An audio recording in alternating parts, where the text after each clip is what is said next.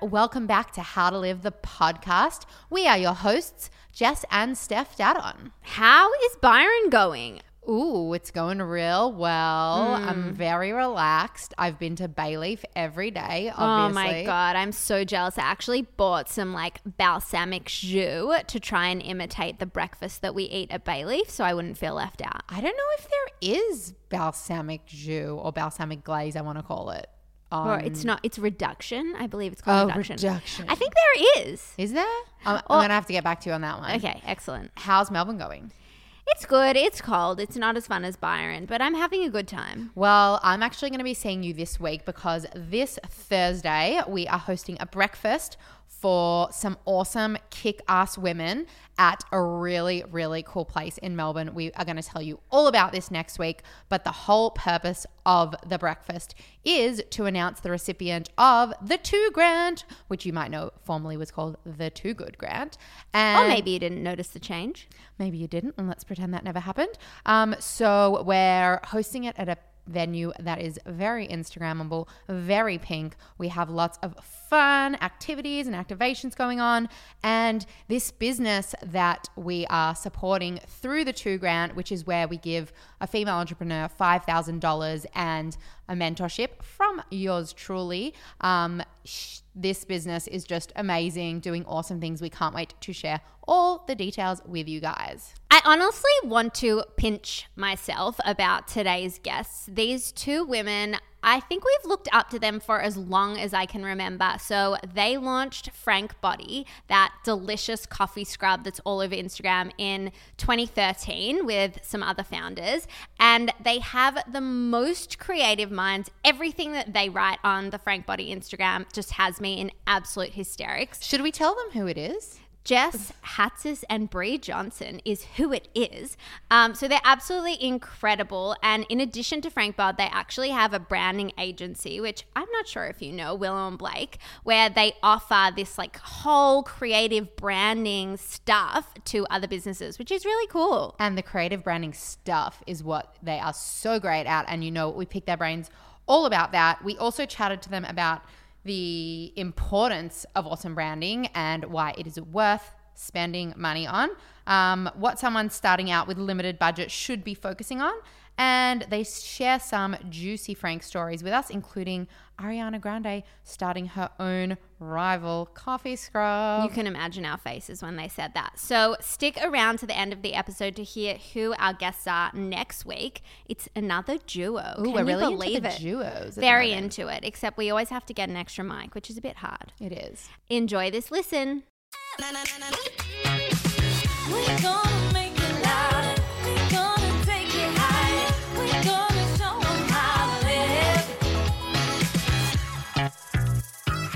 How to live. We've been friends for, oh my God, a long time. I'll give away our age if I tell you how long. Yeah, at least a decade. At least a decade. But yeah, we met when we were at uni and we were both working the same part time job. So we worked at Red Bull. We were the girls driving the little Red Bull cars with the cans on the top. Oh, you were those girls. We were we those, were those girls. girls. Right. but it was the best. It was A, it was so much fun. And B, we learned so much about marketing because back then Red Bull was such a disruptor in the industry. and they Oh, really cool. involved us in all aspects of marketing from brainstorming to customer segmentation. Um, Also, there weren't that many of you at the time. no. There was maybe 12, Yeah. Oh, okay. 15 wings girls. That's what we were called. And they were really like tactical. Like they would pick people from different communities so that they could reach different areas of, the, of Melbourne. Yeah, very clever. And then That's super everyone had some kind of marketing or mm. creative leading, and then they'd bring us together for brainstorm. So you were actually always contributing to the ideas that you'd see Red Bull, Red Bull bring to life, whether it be here or then the idea would go through headquarters and they'd do it in like France or something. So it was, Oh, it was that's pretty cool. So cool. I love that idea of like empowering young people, mm. like that they also have great ideas because like who cares who comes up with a Exactly. good idea? Like it doesn't matter. So do you guys feel like you learn more? Were you studying marketing, did you say? I was studying journalism. Okay. I did arts commerce and I was doing one of my majors in marketing, which Yeah. is it's very theoretical. I don't Well, think yeah. you learn much until you really get out in the real world. Totally. And that's what I was going to say. Like, do you feel like you learn more at uni or do you feel like you learn more on the job, like On the job. with Red Bull. Yeah. Yeah. on the job and problem solving. I think you learn tons of like analytical skills at Mm. university that you are not thankful for until like 10 years later. And you're like, oh, I can do that because I was One- forced to write essays over and over and over again. So true. Yeah. Yeah. We were just talking about We that were. like earlier this week. We um spoke at something for RMIT and they were like chatting to us about what we learned and I feel like everything we kind of came out with was that like analytical side. Yeah. Mm. And then like the running your own business, like working on the go. That's just like you learn it as you go totally. from the mistakes. Yes. you just problem solve on the fly. There's stuff you can't learn anywhere because you don't know it's a problem until you're like in the middle of it trying to fix it. So that's just our life all the time. Yeah. So, what has been the wildest day that you have had since starting Frank? Oh, Or okay. moment, if you can't. Is there like day. a crazy like moment that comes to mind? Like maybe it was like a massive problem that you had to like all get together and solve. or just something where you were like, "Holy shit, is this my work? This is so fucking cool." Oh, so many. so many swear words in one question. Sorry. Um, okay, I remember the day Ariana Grande went from being one of our biggest fans and advocates to launching her own coffee scrub and copying the product. And that Oh went God. into retail stores everywhere. We haven't really talked about that one much, but I'm like, everyone hears all the like happy things all the time. And I'm like, that was weird because I'm like, she's going to crush us. Like, yeah. Oh no. yeah, when that happens, you're just like, "Oh, we are nothing. She is everything. Yeah. She's got our whole business now. We might as well just shut It's up just like, shop." let's just go home, guys. Um, no, that didn't go so well for her. So I don't think it even exists anymore. I think she went back to more of the fragrance stuff. No. Okay. That was a really weird day when you're like, all right, it's me versus Ariana Grande. Let's do this. yeah. You're But like, kinda can we do that- this? Cool, like that you can say you're in the same like something as Ariana Grande. Yeah, I guess. totally. And sounds like you beat her. So, Well, you, and- you guys won Ariana Grande zero. Yeah, exactly. Yeah, she she's good doing her own things, like making albums and stuff. Yeah, like she's that. pretty good at that. Yeah, exactly. I'll say something positive just to Go like- for it. Balance me out. Counteract. I'm going to say probably when we went to Mecca Maxima here in Australia, and we, we went to Mecca, which is this store we've been shopping at since forever, hmm. Um, and somewhere that we really wanted to be in. And Frank was on the windows. We had a gondola, and it was just one of those pinch yourself moments. Oh, how cool is so that? And what's a gondola? They're the, the main sections in the middle of the store. So instead of being on the sides in skincare, we were in there with the color cosmetics in the middle of the store. On I don't know how to Like describe those it. like a bays that all of Yeah. the products are Sitting sitting It's on. like sitting- a yeah. floating boat in the middle of the Exactly. store, hence Exactly. gondola. That's funny. Exactly. So we were there. So it was a really good position, and they were really supportive for, for us. And that was just yeah, amazing to see people physically buying your product in real life mm, because Because you've been before that- online for so long. And it's you don't get that same rush from seeing Shopify sales tick over Yes. as you do from seeing someone literally pick something up off the shelf, read the packaging, smell it, put it in their basket, and go to the counter. Yeah, I reckon So cool. that's what you guys will notice as Yeah. you push into retail more. Like we were creeps, we would go stand in Mecca and Urban Outfitters, like near our stand, and I'd just wait for someone to come over and they'd start picking it up. I'm like, hi, how'd you find it? And like you just learn a lot, and like you can see what people put, pick up and put down, and what they are and aren't interested in. So it was- Totally. yeah, Yeah. we um we recently did a pop up at David Jones Chadstone, and it like in the entrance on the shoe floor, um, we had these like metal pink dome cloche things so that people could kind of pick up and it was we were launching our sneaker which we call the sneaky so it was we're up to something sneaky so they could look underneath it Oh, that's cool. and well and when we co- conceptualize these ideas by the way we always reference frank and like you know you guys like push the boundaries nice, guys. completely with that stuff but we were totally standing in the corner we were those creeps the entire weekend and we were just like watching little kids and adults and everyone picking them up and looking Well, underneath and it. it, it also kind of meant that we got to hear the other side of it. So, like, I remember, like, one day I would be, like, standing in the corner waiting for people to say all these awesome things. And sometimes, like, I remember this one little girl was like, Oh, those shoes are so pretty. And her mum was like, No, they're not. They're disgusting. Oh. so, it's kind of funny seeing it in person as well because you don't really hear the other side of that. Where, oh, I mean, sometimes we do on, like, Insta comments or whatever, but that's also a really funny thing that in person you get to hear those horror stories as well. Um, so, well, we know so much about the Frank story and how you guys started, but it's so, so cool. So, we would love you to share that with us Oh, today. yeah.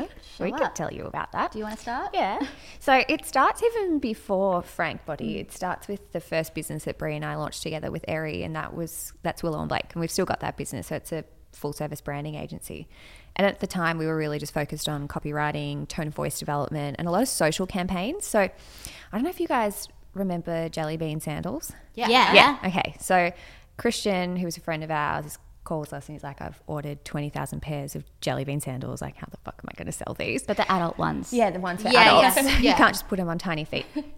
so we worked with him coming up with a campaign, and this was, I reckon, like eight Yeah, years ago, years something like that.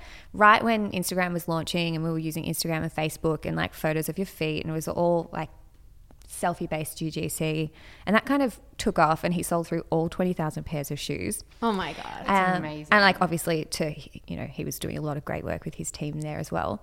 Um, and so we started seeing a lot of success on this idea of utilizing social in a way that brands weren't at the time. Like it just wasn't the done thing. Mm, eight years ago. Yeah, it was a long time ago. And we always had clients come to us asking for bold and risky ideas. That was what we like to do at Willow. We're, I guess, somewhat esoteric. For us, we just don't want to pump out the same work that people have already seen before. And clients came to us knowing that that's what they were getting, but then when they would see that idea, they were often scared. Um, And they'd ask us to dial it back, or they'd be like, here's our competitor, can you just do this? And we had no interest in doing that. So f- for myself and Bree and Area, it was really about a creative challenge. Um, and our two business partners, Steve and Alex, were really looking to move into the product space. So we were all in service based indust- industries, and I guess there was a limit in terms of scalability. So now I'm going to hand over to Bree to tell you the story about how the product actually came to be because we've gone through like six months of brainstorming pretty average ideas um, until one day Steve came to us with the idea for the coffee scrub. Yeah, so Steve, who is our co-founder and also my husband and baby daddy, um, he had a cafe in Port Melbourne called Station Street Trading Co. He also had one called Tortimba, which I believe you guys used to come into. I used Yeah. to fix both of those. I didn't Really? realize he had Aw, Station Street as well. So nice. So yeah, these ladies came into Station Street Trading Co. and they asked for the old coffee grinds. And they told Steve they were using it as a body scrub. And he's obviously very entrepreneurial. And I think particularly when he was behind the coffee machine, he had a lot of time to think. Yeah. And so they left, and he just was like, that idea kind of kept ticking over. And obviously, we'd been talking about this product that we wanted, and we had a few different categories that we were looking in. And the natural skincare space was one that really appealed to us. A lot of people were conscious of what they're putting in their bodies and what they were eating. We were really conscious of that. And so it made sense to us that people would start to think about what they were putting on their skin. So at the time, were those women that came in like were they total hippies? Like was that like not a done thing that you would put No. coffee on your skin? They were like 50 year old women. And they like they told him they were using it to treat like cellulite, stretch marks. It was one of those old wives' tales. Cool. Um, you know, they've been doing it for years and it like was just common. And yeah, actually had a really good relationship with them. Um, people have often asked us, they're like, have they ever come back and been like tapping on the window? Like, where's our share? Yeah.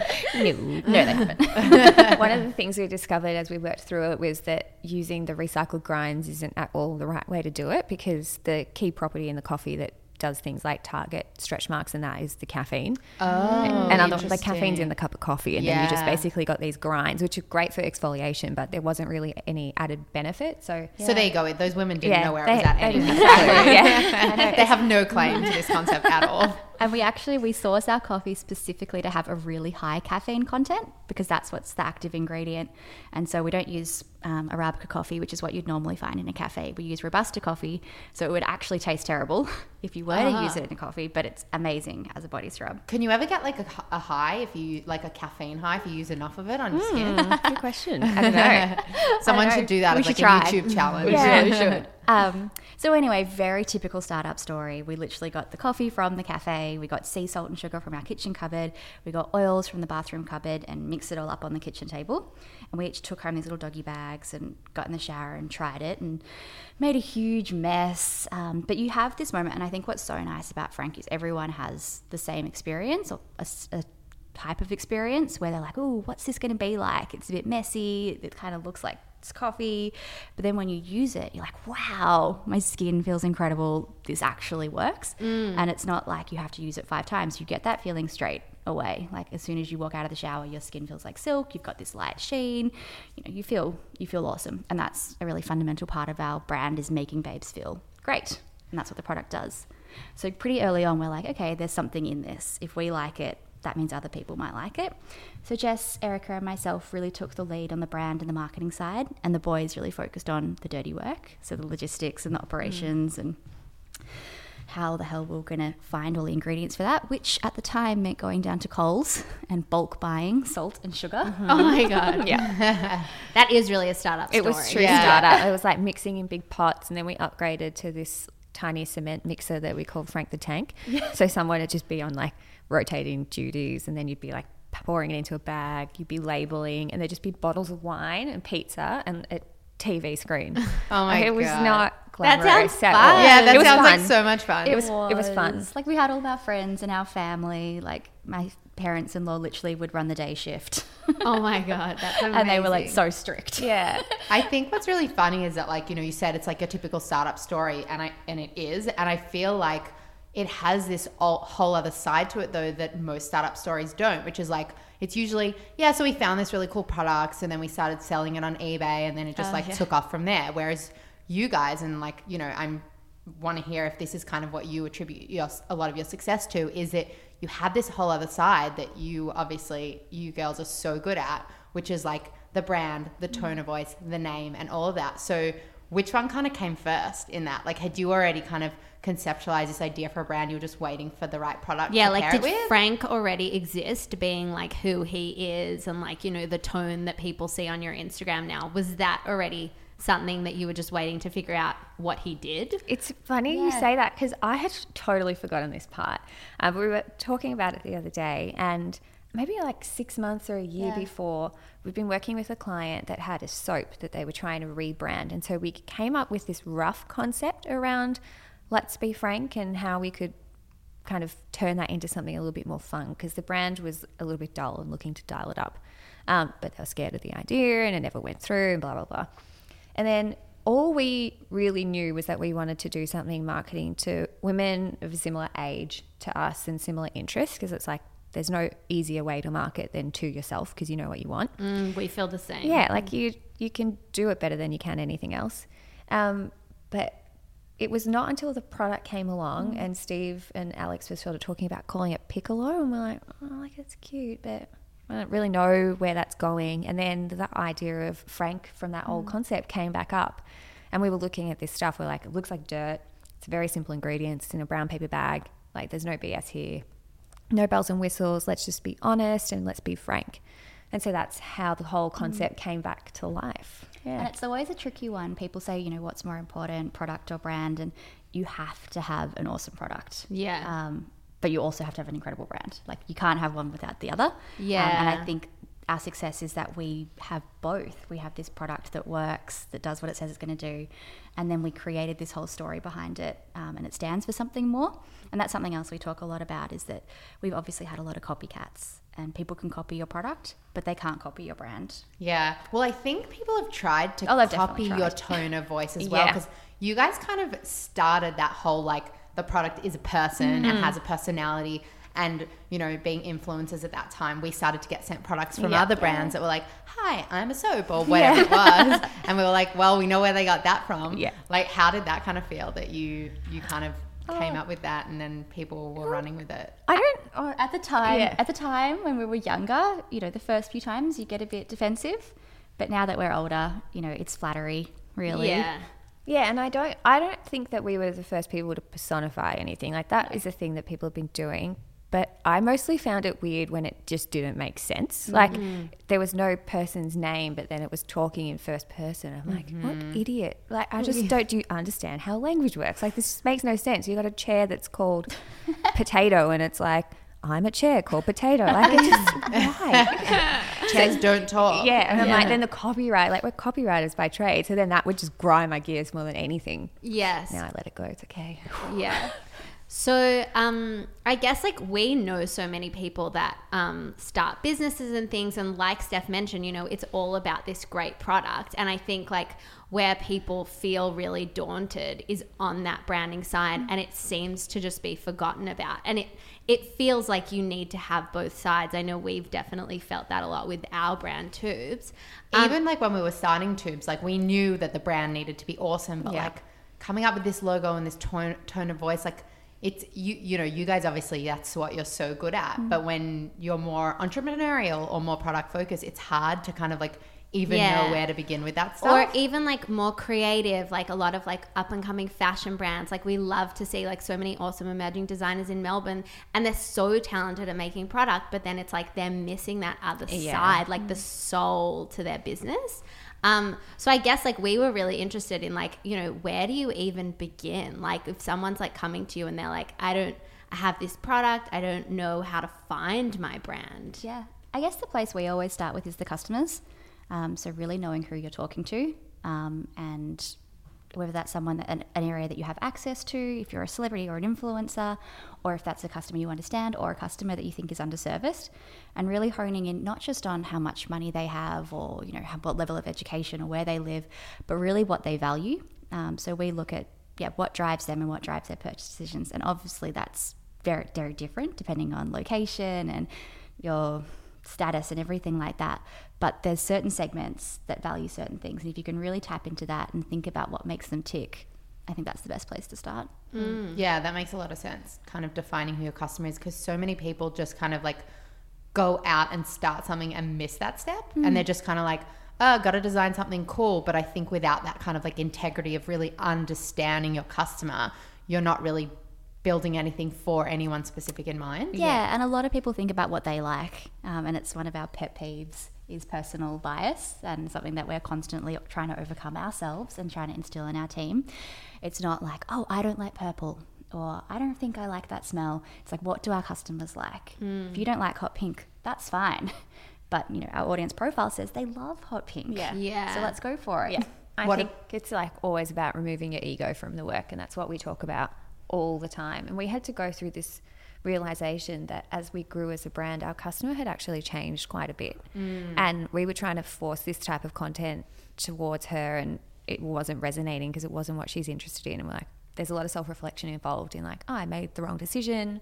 I was doing that for my own reasons and not for really good commercial reasons. And it's a hard, it's a hard realization to have. we actually had that exact same situation where like when because we kind of we started out like as a blog through how to live um, and what we were doing was really resonating with like younger girls. So then when we decided we were coming out with a footwear brand we were like oh like it'll be for those same younger girls. But then that was five years later and they had kind of grown up and we had kind of grown up. So we went through this like push and pull kind of period where we were like who the hell are we even trying to market these shoes to? We don't even really like them. Like, so people our age aren't going to like them, but like the younger people, we don't get them. Like, they're in a whole other generation, Yeah. and we kind of had to relook at things. And you're right, like it definitely takes like looking at yourself and kind of like taking the ego out of it and being Yeah. like, what are we actually trying to achieve here?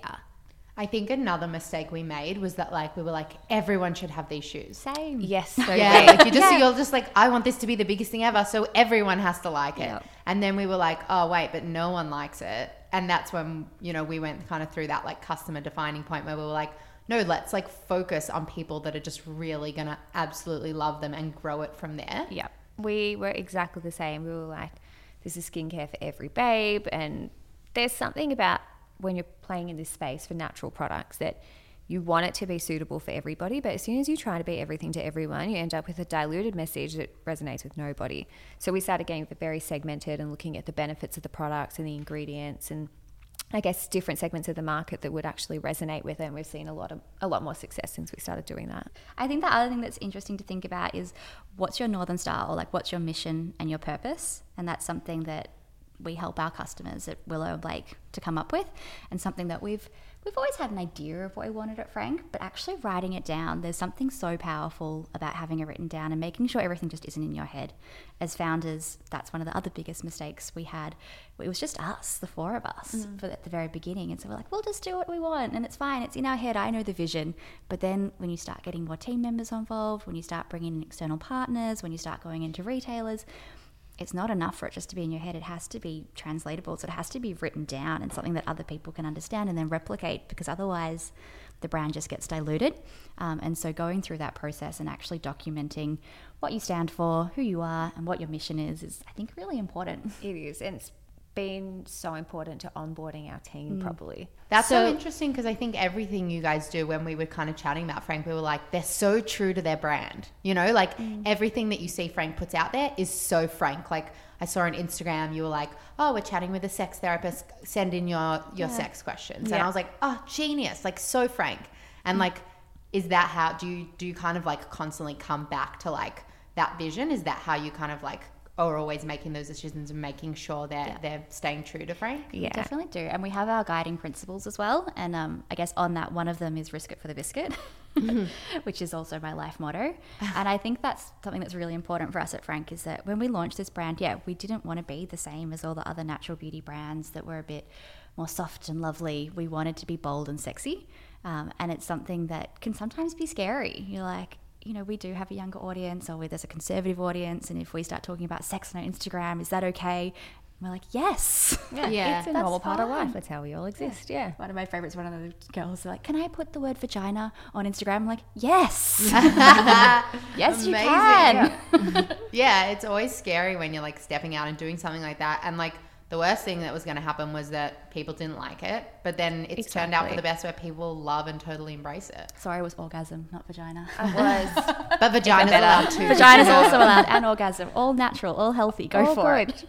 So, and then like, you know, obviously, I guess like people look at brands that have so much budget and they're like, oh, like I can, they can afford to, you know, get Willow and Blake on board or get another branding agency on board. And it can be daunting because they're like, I only have a limited amount of budget. Yeah. So, like, are there like some simple things that you feel like brands could implement that like would just kind of have the biggest impact where it's not like a lot of dollars spent? Yeah, it's a tough one because, I mean, we didn't have a huge budget when we started Frank or Willow, but what we did spend, we spent on the things that we couldn't do ourselves. And it's really easy to downplay things like brand and copywriting because you're like, I exist, I can write, I'm an adult. Doesn't mean you can write like a copywriter. True. So we're not operations experts or finance experts, so we have other people that do that stuff better. And I think it's not looking about those things as an expense, it's looking at them as an investment in your business. And if it's something that you're really passionate about, it's like hustle, work, like we worked extra jobs. Like sometimes you actually just have to really dedicate a bit of money towards those things. But it doesn't mean you have to do the best of the best every time. And like even at Willow, we understand what it's like as a small business and a startup. And so we try to tailor packages to clients that are a little bit leaner. It means you just don't get like the full amount of work and then we can hand over it to the client to roll it out. But I think it's a really a mindset thing. Um, and think of it, yeah, like I said, as more of an investment. I think it's so awesome to hear you say that because I think for people starting out, they often do have a little bit of budget and they're happy to kind of like hustle and work harder to be able to invest in something, but they don't know where to put that Yeah. money. Mm-hmm. So I think it's really cool to hear it from you guys and hear it from, you know, starting Frank that like if you are, you're, you're so right because I think copywriting or just like basic like website and product copywriting, mm-hmm. people just do it themselves because they're like, oh, I can do this. Yeah. But Yeah, I can in- speak English. Yeah, so Yeah, that makes me qualified for the job. Yeah. yeah and just like investing that little bit in that that you know like the website and the product that you're going to be able to use for years to come it's such an awesome investment and it's so important and can really make or break your your product and your branding mm, Definitely. I think imagery is the same. That was the other area that we really invested in was high quality campaign imagery. Mm-hmm. funny that you say that because that was our next oh, question it's like we're on the same page. and again, it's one of those things, everyone's a photographer these days. But if you're going to do it, just go to that little bit of extra effort. You know, make sure you find a nice background, spend some time styling, make sure the lighting's right, make sure the photo's in focus. Drives me crazy when things aren't in focus. Um, and if you can invest, you know, get local photographers, get local models. It can be your friends. Like when we first started, we used our legs. You know, we didn't really use our faces, but we used our bodies. We're like, you can save an extra few hundred dollars that way. Yeah. Yeah. Oh, we we're still We're our still own our foot shoe models. model. Like Yeah, we go on absolutely. tubes.com, like we have models in our campaigns, but then we're like we have feet. There we you can go, do this. sexy feet. Yeah, exactly. It's like, why would we spend an extra five hundred dollars if we could just jump in and do it ourselves? Yeah. And I guess like campaigns for us is also something that like we used to not spend a lot of money on because we were like, oh, you know, we can just like throw it all together and slap them on the website and it will be fine. And we got the advice that we should be like really taking the time to like help create the brand story. Like Yeah. we kind of, Stephanie's a copywriter, so like our copy has always been amazing. But then I'm, I'm not as good as you guys, but like I, She's I get by. I've I seen get your by. copy. Yes, you are. She's pretty freaking great. Um, but it's funny because then we didn't even it didn't even occur to us that our imagery should match that. Yeah. And like and like hearing you talk about it, it seems so obvious if you know, but but how do you know? I think it's about like finding iterations of things too. Like if you go back far enough, the first Frank website is so embarrassing. it was terrible. But like we got that up there, we got a few sales coming in, and then we made it a little bit better, and we made it a little bit better. So as long as you've always got the idea of like, even if you start at a place that you don't think is absolutely amazing, use the money that comes in to get there.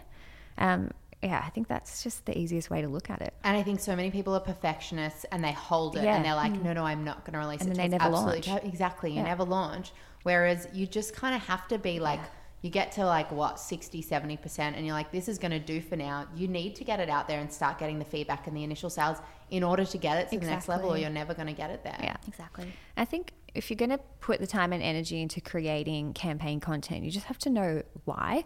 Like, we'll have clients that'll come to us at Willow and they're like, okay, we want to create a video. And we're like, okay, where's it going? They're like, I don't know. I'm like, why the fuck would you want to spend 20, 30, $50,000 creating a video that you don't have a purpose for? Like, so we go back to that. Okay, what are we trying to achieve? Is it sales? Is it brand awareness? What channels will we put it on? Just like basics of a marketing and channel plan. And you'd be surprised how many people don't do that. And like you can find that stuff on the internet. Those templates exist for free. So just start there before you go to an agency and you can end up wasting a lot of time and money. Yeah, That's just awesome advice. just like have an outcome and ask yourself why you want to create this. All the time. Yeah. So you you touched on um, social media there, and one of the things we actually wanted to ask you about was like you know Instagram and whether it's something that you guys still manage because when you started out with Frank, it was like so revolutionary and your content was amazing, and it's still like we were looking at it the other day and just like had us in like fits of laughter. like it's so so great, but obviously the landscape has changed a lot from when you started till now. So what do you use Instagram for now? Oh, yeah, it has changed so much. And it's interesting you say that because we were so protective of the Instagram when we first mm-hmm. launched. It was our baby and we had such an aggressive social media strategy. We posted what every hour on the hour. Yeah. Basically almost every 24 hours a day. Yeah. Yeah. Oh my god. So we had like alarm set. Someone wake up at two. Someone would wake up at three. You're on a date. It's Christmas Day. You're trying to shower. Are You're hanging out. You're posting. It was just out of control. oh my God, this was obviously pre like schedule. Pre-scheduling Yeah, tools, free yeah. Instagram and free the algorithm. But, but we did that because we'd see a direct spike in revenue whenever we posted. And it's just it's just not like that anymore. It's Yeah. changed so much. And so for anyone starting out now, it's a lot harder to build that following and a lot of it is pay to play now, just like it happened with Facebook. Um, so obviously we have an organic strategy and we also have a paid strategy and they go hand in hand. The way we look at it is I guess twofold. Obviously, it's about engagement, which is now another whole challenge with the likes going away, um, but looking at the comments and looking at that communication, and then looking at how those people do translate to our website. So, what posts are generating traffic? And we actually just ran this awesome challenge called the Frank Feedback Challenge. And the whole purpose of that campaign was to get our customers to establish a routine. So we all have these product in our shelves that we just don't use. And if you don't use the product, it's not gonna it's not gonna work. Um, and so the whole idea was just pick one product and use it as directed for four weeks. And the results that we got from our customers were amazing. We established a Facebook group, and it was all that conversation that people were having, talking about how they were using the product, the results they were seeing. And then at the end of it, we got like, how many before and afters? Like, I think we had about 500 people sign up to the challenge. Yeah. And then I think so far we've got 50 or 60 like incredible, like, this is my skin before, this is my skin after in four Wow. weeks. That's so cool. Yeah, because we all have that habit, right? You like mm. you buy stuff, it sits on your shelf, you're like, that didn't work, because I never opened it. Right. And just giving them simple advice, like we were in the Facebook page all the time with them, talking about things that we do, and just helping them like drink three liters of water today. I'm going to check Yeah. back in with you tonight and see if you did it. Like just simple stuff mm. that we've found has been really helpful for us if we're struggling with anything. Mm. And so it sounds cliche, but we do really see social as a way to build a community mm. um, and to encourage that two way conversation. And that's something we've talked about from the very beginning is that social is just that.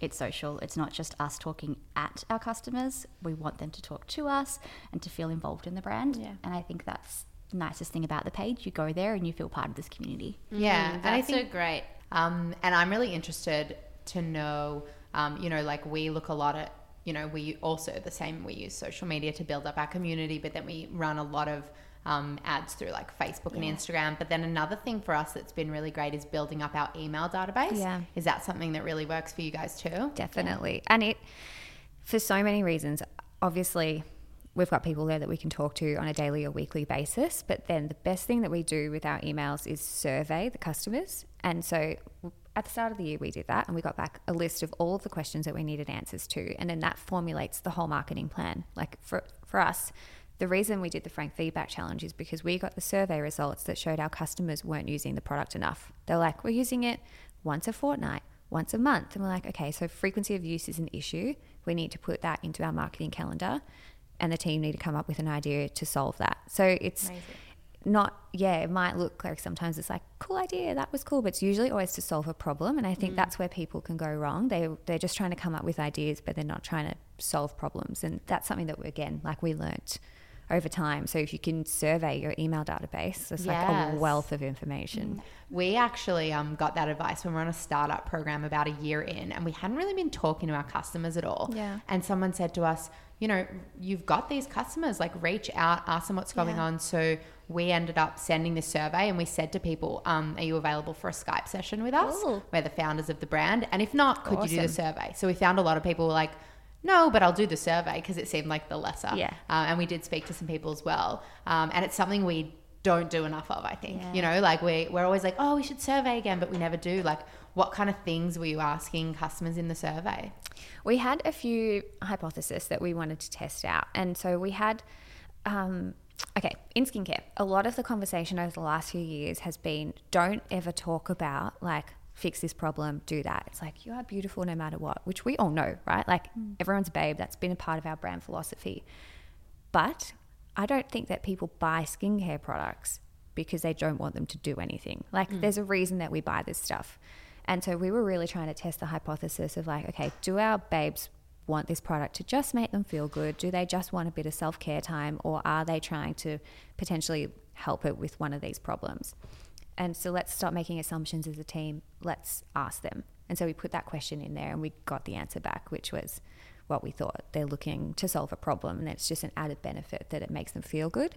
So it was about like, okay, what things are we making assumptions about we don't have any data backing up? It's just our gut and then test that. And then just basic stuff like, how old's our customer? I don't know. How old's our customer? Yeah, cool. And we were the same as you. We assumed she was young because that's who we started with. But the brand's six years old now, and they've grown up with us. So yeah, they're they're older than we thought. They want our products to do something, and they're a lot more price conscious than what mm, we thought. And it's it's so interesting because we look at our product and we think it's really affordable because obviously we use really high quality ingredients. They're all natural, and you know our cost of goods is, is decently high.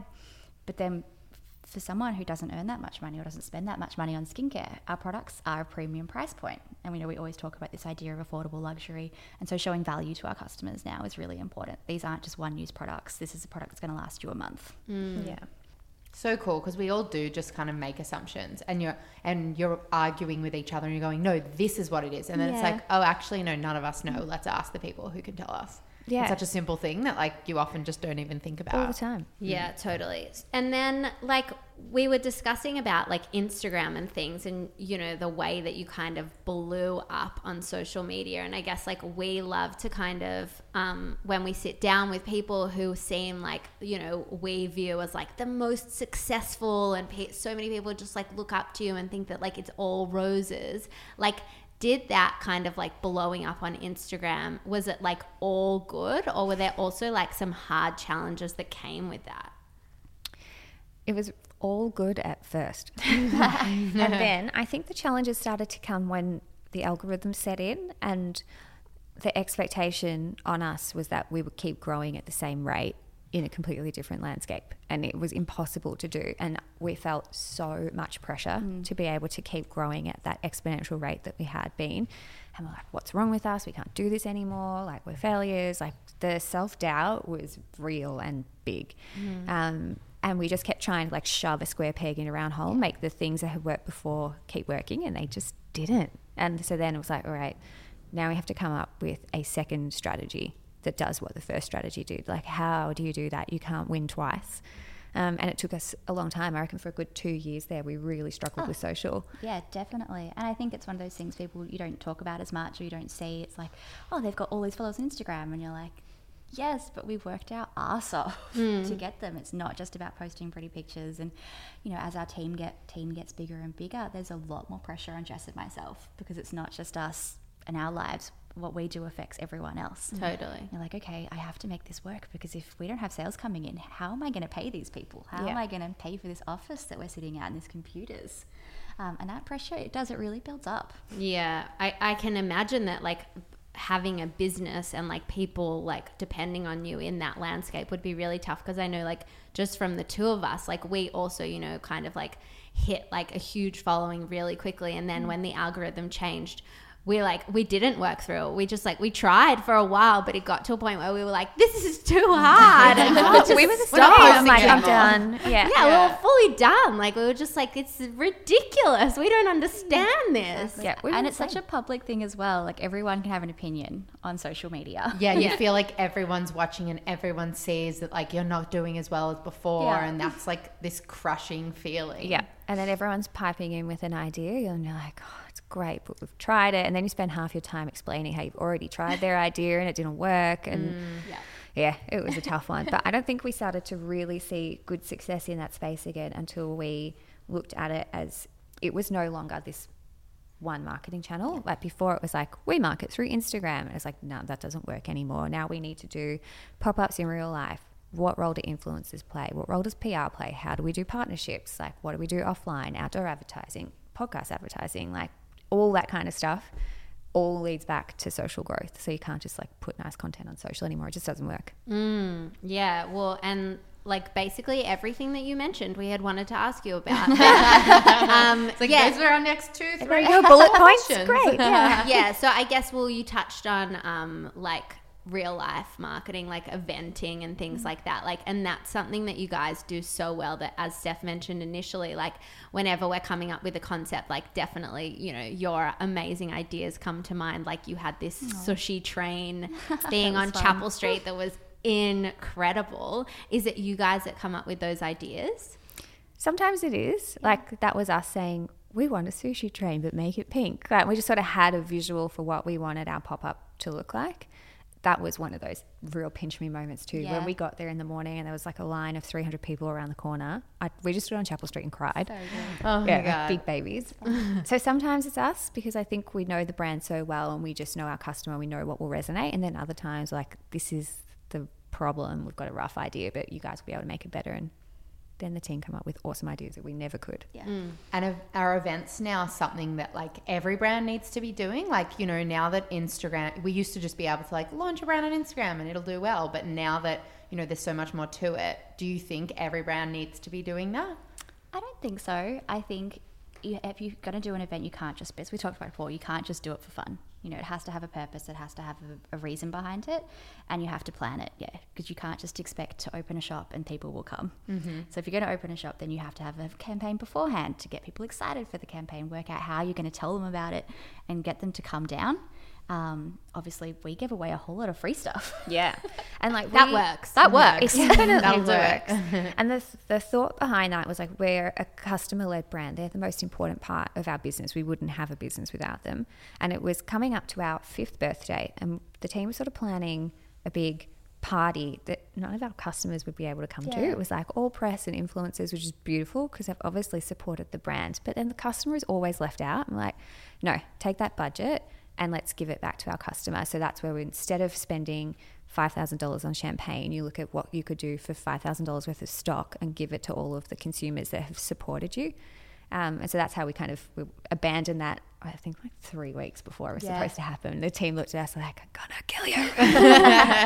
but it worked. And then we got tons of press off the back of that. And it was really good for social and a lot of like our very important babes, our VIBs that have been part of the brand for ages, came down and supported us as well. So it was, I don't know, it ticked a lot of boxes. Oh, it was, yeah, it's Yeah. a really successful one. But yeah, to Jess's point, like for every successful campaign we've had, we've had ones that haven't Yeah. really worked, and it's just those lessons that you learn along the way. For mm. sure. And I guess like that that's really great advice that like, you know, every brand doesn't need to be doing events. It's coming back to that. I feel like we keep coming back to this same central concept of like why. def- yeah, exactly. Why are you're doing it, Yeah. having a bit of a plan. And then if Instagram you know, we can't rely completely on Instagram, but then there are so many other channels that people can be looking at. They don't need to be doing all of them. They just need to be finding the right ones for them. Actually, there's this really awesome book called Traction. Have you heard of it? I haven't, no. Um, I and he love a book identifies like something like 14 traction Cool. potential traction channels and takes you through how you can like test each of them with like really little budget and cool. work out the one or two that really work for you and then go hard on Yeah, those. I like that. All right, I'll get this book. Mm, it's very good.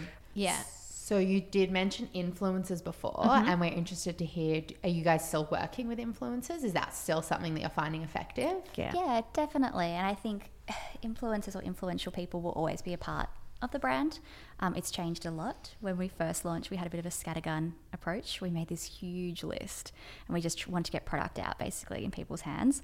Um, and we didn't even ask for anything in exchange. We just literally sent them the product and it was six years ago. So people, they loved it, they posted about it, it worked out well.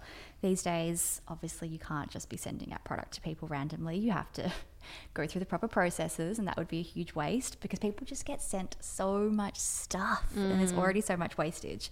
Um, and so we're trying to do more with less. So establish those ongoing relationships with people that talk to the same customer base as us and work out how we can work together to really leverage both of our followings. Mm. Mm. I think you have to assume that you're going to have like a 1% success rate. Yeah. So even though we do more with less, for each one of those people that we work with, you probably emailed 50. Mm. And when we started, like that list was thousands of people long. And that was just us emailing. And then we meet people, they're like, I don't know why my brand's not working. And they're like, I've emailed like five influencers. I'm like, are you kidding me? Like, mm. you need to be emailing five a minute. Like, go, lock yourself away for a week and it's all you do. Because it's a volume game at first to introduce yourself to a bunch of people. And then you kind of have the luxury of refining it and working out how you work with people.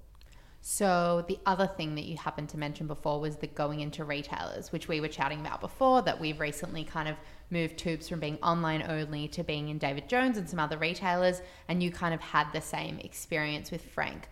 Why did you go? You know, it seemed from the outside you had so much success online. What were the reasons that you decided to move into retailers? Yeah, it was a big decision for us. Um, I think Jess and myself are both comfortable saying we're control freaks. Very much so.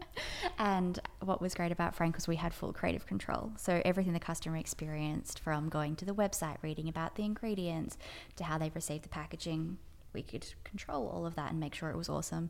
When we were going into retailers, letting go of that was really hard for us. You know, our worst nightmare was that someone would go into the store and there'd be this poor, sad Frank pack crumpled in a corner. fallen over. And it's a fair enough like concern because that's a lot of the advice you get given is like no you know you've got to be able to control your Yeah. brand you don't want just someone out there Yeah. discounting it making it look shit Yeah. Exactly. Um, but if you're going to grow, you need to reach new customers. Um, and there is something really tactile about the product. Well, obviously it's a tactile product.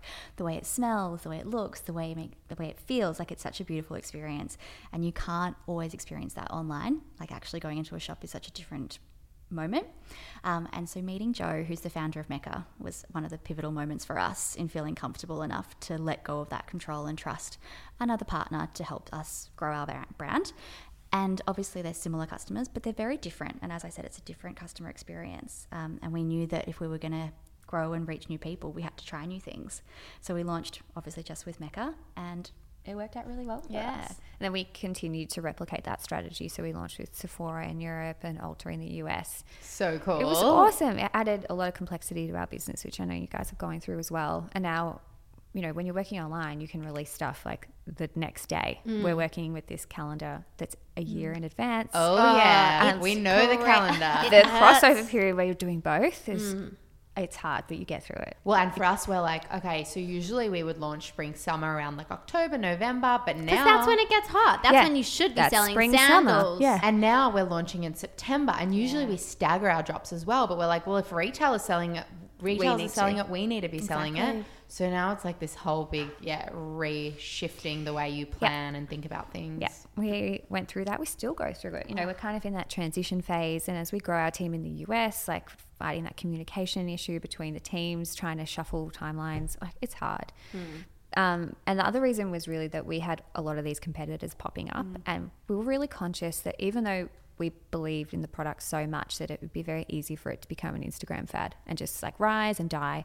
So to add that layer of credibility and ensure the longevity of the brand in a time where social was changing a lot and we we're really uncertain, like it makes a lot of sense to go partner with really premium brick and mortar retailers and solidify us as a credible player and separate us from these copycat brands. That's so clever because you're right. Like when kind of Frank like experienced that like huge rush of growth, there were a few other players, not in the same um, industry as you guys, but just like other brands that come to mind that I feel like rise and then fell. Yeah. Yeah. Um, that you didn't, and that's a really clever way of going about that. I hadn't even thought of that side of it.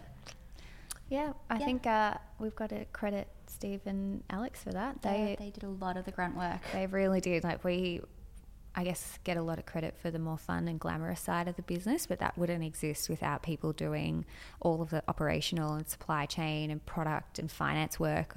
It's yeah, and it goes unloved, and I'm I'm like no. But we wouldn't be able to do this No. without those people, and like, we've got a team of nearly forty now hmm. that really support us to be able to, I guess, even market the brand in the way that we want to. Mm. But I Yeah. think if you are, think if there's anyone out there thinking about going into a retailer, make sure you do your research and reach out to other brands. Whenever we're looking to go into another retailer, if that's in the UK, we'll look at who they stock and we'll just reach out to the founders. Oh, like, cool. How do you find it? Like, you know, what are their payment terms? What were you able to negotiate? That's Um, so clever. People are generally Yeah, generally people really are willing. happy to share and like we're really happy to share because we're all on the same team you know we have this saying a rising tide lifts all boats you know we're not competitors we're a brand that plays nicely with others and we just want everyone to succeed and so if you don't ask the question you're not going if you do ask the question you might get an answer Guys, this has been amazing. Like, I feel like just jam packed full of such Oh. useful information. Thank you so much. Thanks. For sure. Thanks for having us. It's been Been fun. lovely. Awesome. Um, so we end all of our interviews on some quick fires, Cool. um, which are a bit of fun. Funny. Yeah. Um, so we'll just start firing them at you. Um, the first one is what's your dream collaboration? It could be like a person or a brand. Ooh, for frank Yeah. I actually think my dream collaboration would be if a customer completely developed the product from oh. beginning to end.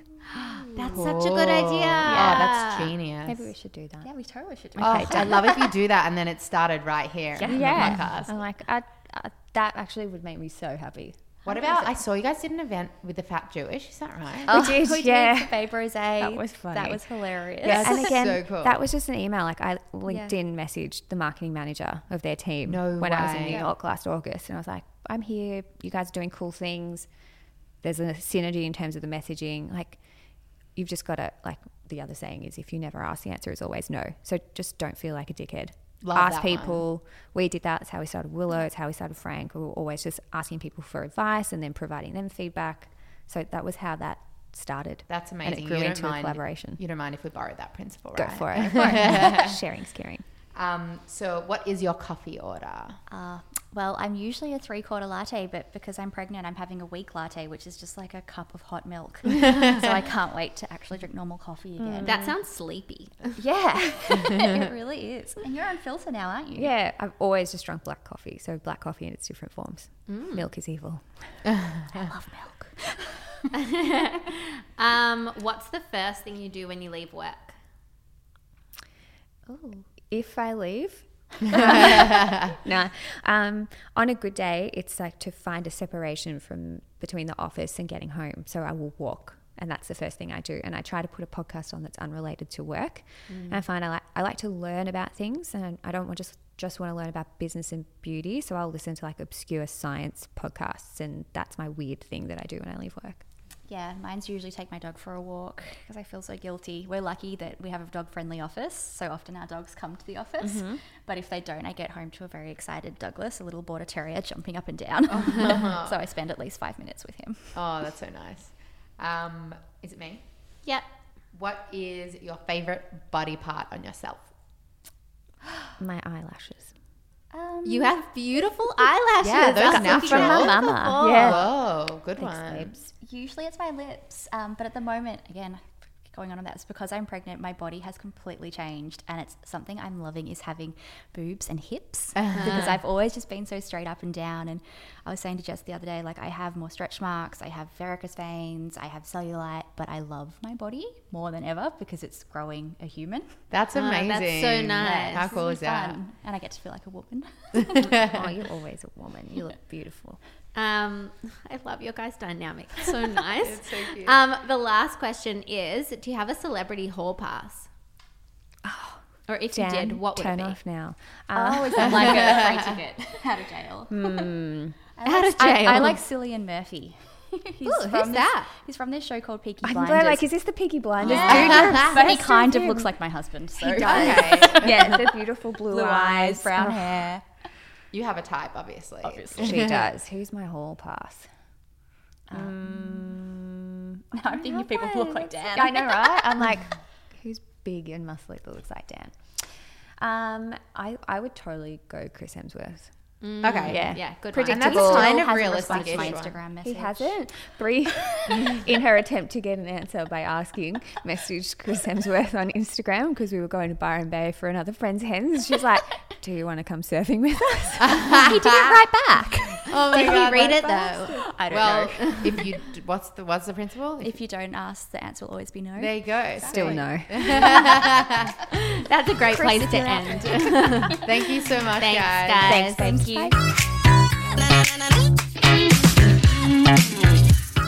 Wow, how awesome are the Frank girls? They have built such a unique business, and I just loved how open and honest they were with us. Honestly, like I learned so much during that hour that we sat with them, and I hope you guys did too. I did.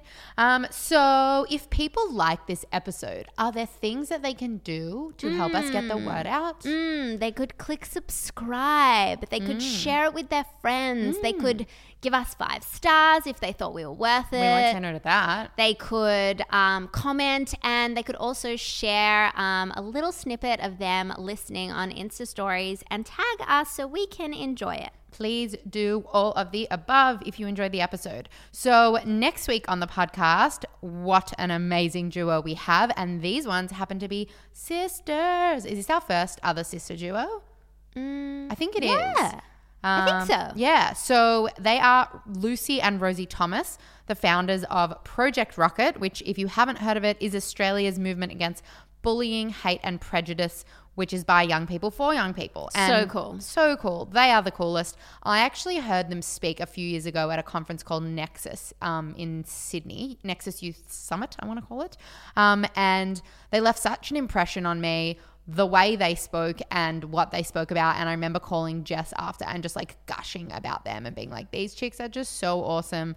Um, and actually, also, they have OAMs, which is a Medal of the Order of Australia, which is pretty much like being knighted by the Queen here in our country. So basically, next week we have two queens on. Yes. Uh, that'll be next week. Have an awesome week. Kick goals, and we'll see you then. Bye.